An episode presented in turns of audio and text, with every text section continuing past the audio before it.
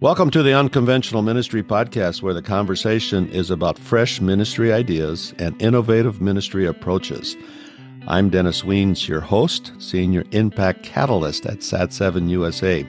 I invite you to visit our website, SAT number 7 USA.org, to learn about broadcast media in the Middle East and North Africa. When you do international ministry and development, what is the best approach? The model of ministry a ministry operates by will drastically affect its ministry's impact. How are the development ministries you follow doing? Are you noticing if they are actually making a real difference in achieving their goals? My guest today is doing international development, and their tagline is Because How You Help Matters. I was intrigued, and I'm sure you are as well. So I invited Tim Brokopp to join me on this unconventional ministry podcast to explain. Tim's Amoveo Group is a nonprofit development organization that exists to see broken systems fixed in communities all over the world. So welcome, Tim Brokopp, to the Unconventional Ministry podcast. Thanks for having me, Dennis. I uh, I consider it an honor to be here. You know, to see broken systems fixed in communities around the world you've taken on a huge task. Yeah, um, I think that you know the the biggest thing, and we've chatted a little bit about this offline, is you can't, you know, you don't, you know, Rome wasn't built in a day, and you can't change the world with one thing. And in fact, you know, when you're talking about systems and things that aren't working, it's generally pretty complex, right? Um, right you can't just fix it with one thing. You can't just put a water well in a village in Burkina Faso and expect for, you know, poverty to be gone or you know whatever that that village or that community is struggling with. It usually is a myriad of different things. Um, that's why we talk about. You know, we focus. It's not just physical systems, but it's emotional systems. It's spiritual systems that are broke that have to be addressed. Um, right. And uh, you know, we're not the only people doing it. So, right. Um, well, you're, you're the founder of the Amoveo Group. That's a Latin yeah. word, I understand. Yeah, uh, Amoveo. Is, Amoveo. People probably pronounce it different ways. Yeah. Well, it's yeah, it's never pronounced the way that we probably intended it, but that's okay. And you're also the director of sales and business development at Blink Tech Solutions, and uh, that's a whole nother podcast sometime. You and I are actually TCKs, Third Culture Kids uh, also known as MK, and even sometimes we're referred to as global nomads because of our love of travel and cultures. We actually went to the same school in Africa, uh, International Christian Academy in Cote d'Ivoire, and we were actually dorm parents at the school when your older brother Peter was a high school senior. So that dates me a little bit. Yeah, yeah, that was many moon ago for sure. Yes. So glad to have you on here. And I read on your website uh, because how you help matters. So in this podcast, we want to unpack what that what that means. So let's start right at the core. I was intrigued by the tagline because how you help matters. So let's start there. What did you notice that uh, helped you create this new approach to doing international development? Yeah, I mean, I think I would, I don't know if I'd say new. Um, I learned a lot of this from just my experience, as you already mentioned, growing up in Gabon, West Africa, um, and then going back there and working as a international worker. And you know, the the thing that was always hard for me to see is is when you'd go into a village and there would be a sort of an abandoned building that used to be a clinic or a school building or you know you name it even churches right um mm-hmm. and i was wonder like why like why like what happened that this thing is no longer in operation and as i began to sort of you know like you said wander and see more and more what's going on in the world i realized that for me it had to do with the you know the way that you thought about um, putting that first block or stone in place like understanding you know what what the long-term outcome was supposed to be in regards to operations right? Right. Um, how how how are you going to pay for the lights? Who's going to pay for the books? Who's going to pay the teachers?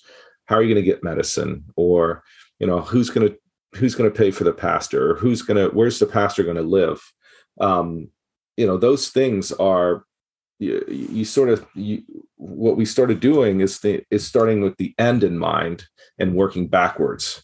Right. Um and so the thing you know how you help is is really about the way that you engage and the way that you think and the way that you um, sort of go about you know trying to accomplish whatever you're trying to you're trying to do. Um, uh, so for us in engaging those conversations it is talking about okay well how are you know in 20 years how are local assets or resources going to be funding the operations of of this right and again that's anything you're doing whether it's a school church you know a, a water well anything that you're doing um, fundamentally the there has to be funding at a local or certainly regional level to to keep that going it can't right. be funding that's coming from the west or even outside the country or whatever so i mean it's not rocket science it really isn't um, it's just really starting with the end in mind yeah, you mentioned uh, your work in Gabon. Uh, I worked 20 some years. We were in Mali, uh, which is West Africa. And oh, we go into towns and you see, once the funding stopped, the project stops, you see yeah. abandoned cars, uh, abandoned four wheel drive vehicles, abandoned buildings, abandoned wells. And uh, there really is a needs to be a new approach. And uh, with starting like you guys do with the end in mind, you got to look at local assets. What do they have available? And then start building uh, and helping them with local assets for asset based development. Yeah.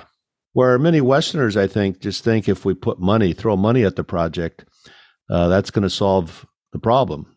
Money, yeah. there's a place for money, but it doesn't solve problems. No, and in fact, I would I would say that it complicates them a, a lot of the time. Because um, the other the other component is and you know again not rocket science but is developing ownership over a solution.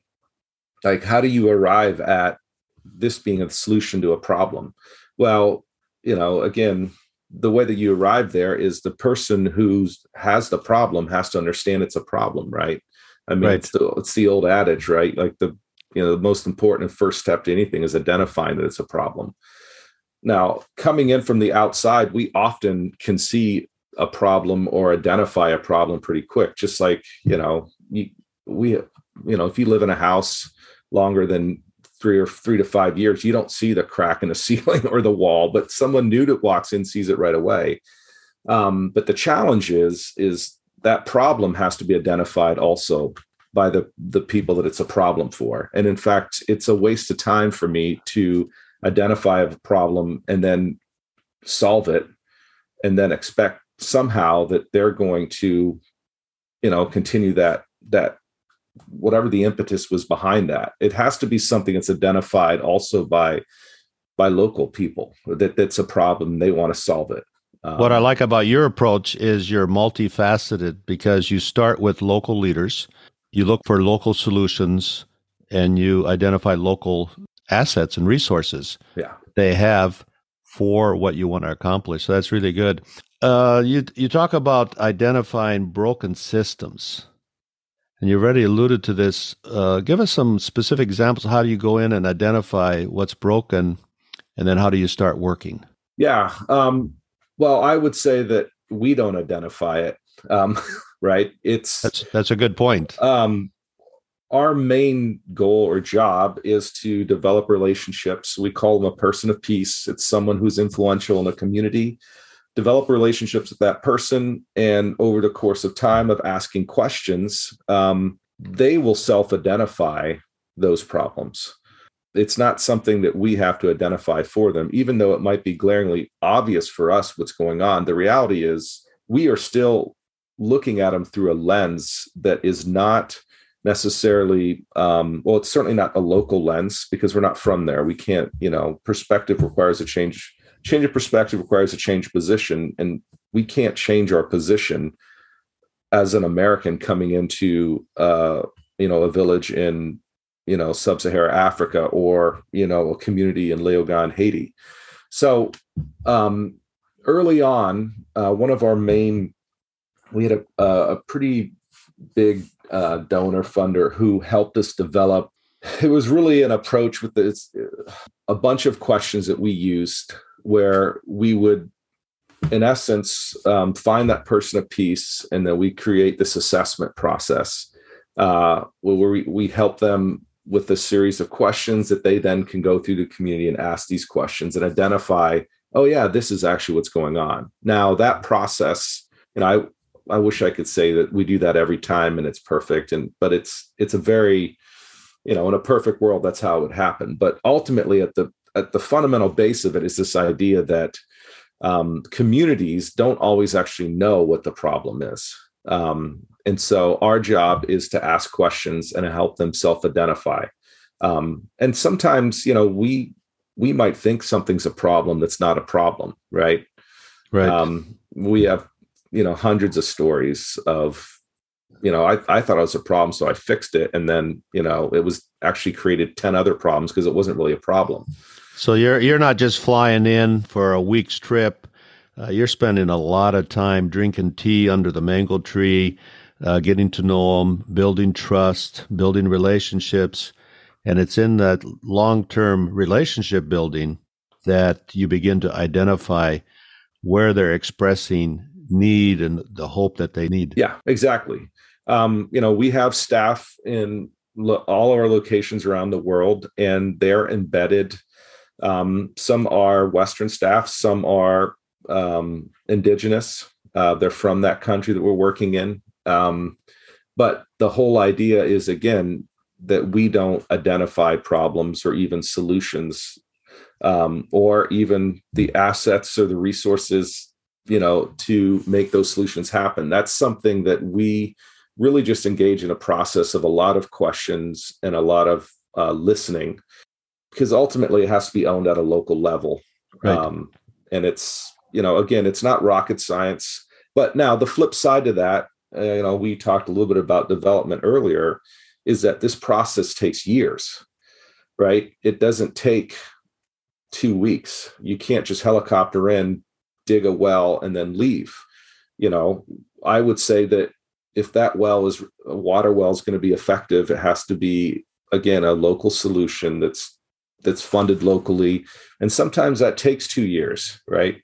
Mm-hmm. um, and it's it, yeah it could be as something as simple as a you know a thousand dollar water well. Um, but in order for that to be sustainable and successful and make impact over the next 10 15 20 30 years you can't just go in and drill a well and leave. Um, yeah so it takes time. So imagine we have a podcast listener. They've always wanted to be in international development if they wanted to get involved with you guys and what you're doing, where can they get more information? What's their first step? First step is, I mean, just to head over to our website, amoveogroup.org, uh, A-M-O-V-E-O group, G-R-O-U-P dot org. And you'll have opportunities um, to visit our locations, um, see what we're doing, um, and then also all, all of our projects and explanations of who, like where we're working, how we're working are on that website. You can get a hold of me there, anyone from our team. So, U.S. based people that want to get involved, they raise support, or you got funding for that. Uh, how does that work? It's a both and model. Um, so, uh, our teams, you know, our, our staff on the ground, some are completely we have some Western staff that are working in places that are professionals and they generate their own income by by doing a job wherever they're at. We have some that raise their their support 100% um, out of U.S. churches. So it really, um, you know, that changes depending on, you know, where you are, what you're doing, what your background is, things like that. So um, ultimately, we'd love to be able to figure out funding systems that would allow for our staff to be again sustainable self you know funded in a way that they don't have to raise support us side. Well very good. Tim this has yeah. been very interesting uh, information for me. I thank you for what you're doing for africa and uh, many other places around the world. What are some of the geographical areas of the world that you're working in? So we, uh, I mean, this is you know again interesting. So we have uh, projects in Burkina Faso, we have projects in Ireland, we have projects in Haiti, we have projects in Jamaica, we have projects in Mexico, have projects here in Philadelphia where where our headquarters are based. Um, and then we we have finished up stuff. We were in El Salvador, finished up a project there, finished up a project in Cambodia. Um, so yeah, I mean it's it's very scattered, uh, but the focus is very small from the standpoint of you know we're not trying to change a country, we're trying to change a village or a community, and so it, it gets scattered. So I appreciate uh, that. Uh, give your website again, and I think you have a Facebook group as well where people can yep. join through Facebook. Give those contacts again, and we'll put those uh, contacts and websites and Facebook groups in the notes as well for this podcast. Perfect. Amoveogroup.org, A M O V E O group.org. And then uh, same thing, we have Instagram and as well as a Facebook group you can jump on and get updated on. So, yeah, so that's the easiest way. So, Tim, thank you for joining the Unconventional Ministry podcast to share. This is very exciting. Uh, thanks so much, Dennis. Appreciate you having me on. This is the Unconventional Ministry podcast. If you've enjoyed this conversation, please share it with your friends and leave a comment. Sat7 is a Middle East and North Africa broadcast media ministry making God's love visible and the gospel available to everyone in the Middle East and North Africa. Sat7 USA has resources in helping you honor God while protecting your family. You can avoid another regret, which is the failure of not creating an estate plan. Through a partnership with Financial Planning Ministry, Sat7 USA provides Christian experts to assist you in preparing your will or trust, all at no financial cost to you. Visit www.sat number 7 usa.org and click on the tab Planned Giving for more information. Sat7 simplifies the process and makes it easy for you so that your family and friends don't have to bear the burden and regret of your failure to create an estate plan. Thank you again for joining this episode of the Unconventional Ministry Podcast.